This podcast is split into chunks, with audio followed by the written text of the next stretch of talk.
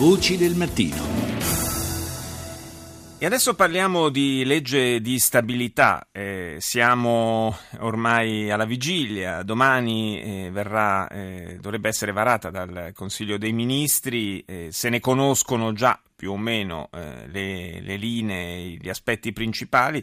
Ne parliamo stamani con eh, Paolo Manasse, che è docente di economia politica all'Università di Bologna. Buongiorno professore. Buongiorno a lei e a tutti gli ascoltatori. Ci sono vari aspetti interessanti eh, di questa legge di stabilità eh, che è ormai alle porte. io comincerei da, da uno di quelli non dico dell'ultima ora, ma insomma degli ultimi giorni che eh, ha fatto più discutere, cioè questo innalzamento eh, del, del, limite eh, per eh, la, l'uso dei contanti, per l'utilizzo dei contanti che è stato alzato da, da 1.000 a 3.000 euro, una misura eh, che a molti è, è parsa poco comprensibile. Ma eh, sì, poco comprensibile soprattutto date le motivazioni. Le motivazioni del Presidente del Consiglio sono state direi abbastanza, abbastanza, sorprendenti, cioè si pensa in questo modo di aumentare i consumi, come se no, le decisioni di consumare o risparmiare delle famiglie dipendessero dal limite eh, di quanto si può spendere in un modo o nell'altro, cioè pagando con una carta di credito piuttosto che eh, con i contanti. Sì, Ora, i 3.000 euro o ce li hai o non ce li hai, insomma, sì, che siano contanti o carta di credito. Insomma. Esattamente quello che sto dicendo. Ora, mh, è vero che ci sono nel paese alcuni, alcune fasce di popolazione, magari meno istruite, magari so, anche più povere o più anziane, che hanno scarsa familiarità con i mezzi di pagamento elettronico, però pensare che, insomma, che, che a questo sia dovuto no, il risparmio dei consumi negli ultimi anni mi sembra piuttosto, piuttosto ingenuo. Diciamo.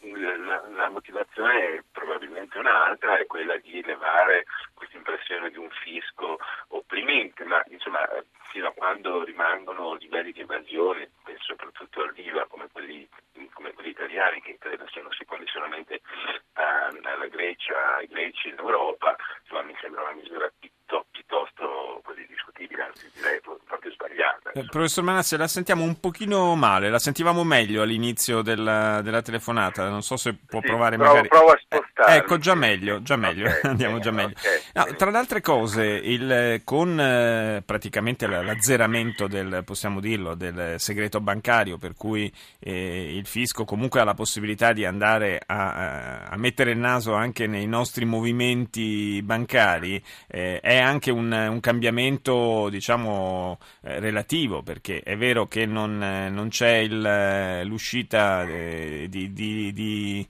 ehm, diciamo che non è tracciabile immediatamente perché non, non, viene usata la carta di credito, però è anche vero che questa spesa lascia comunque traccia nelle, nei movimenti bancari e come tale possiamo essere chiamati a risponderne.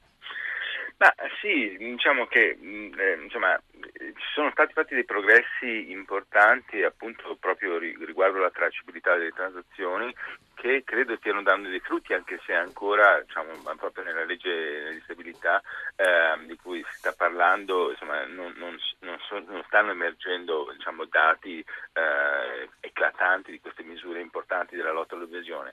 Eh, in, eh, se, se, insomma, mi sembra una misura contraddittoria con tutto quello che si sta facendo appunto per garantire una trasparenza del, dei comportamenti fiscali, quindi è giusto avere un fisco meno oppressivo ma anche giusto in qualche modo mantenere i controlli fino a quando eh, poi controlli che tutto sommato non, non, danno, non danno, fastidio perché insomma io non, non, credo che non conosco persone che quando fanno degli acquisti di 3.000 euro eh, pagano in contanti insomma francamente e quindi è veramente poco comprensibile mm-hmm. la logica direi veramente poco Professor Manasse, eh, parliamo di tasse sulla casa. È stato annunciato che verrà tolt- verranno tolte e cancellate le tasse sulla prima casa. Eh, le chiedo, è una misura sostenibile lungo termine? Già in passato, eh, ai tempi di Berlusconi, venne eh, cancellata l'IMU sulla prima casa, eh, chiedo scusa, l'ICI sulla prima casa all'epoca, e, e, e poi i conti pubblici, le esigenze di, di, di bilancio hanno, hanno portato a reintrodurre questa tassazione, anzi ad inasprirla pure.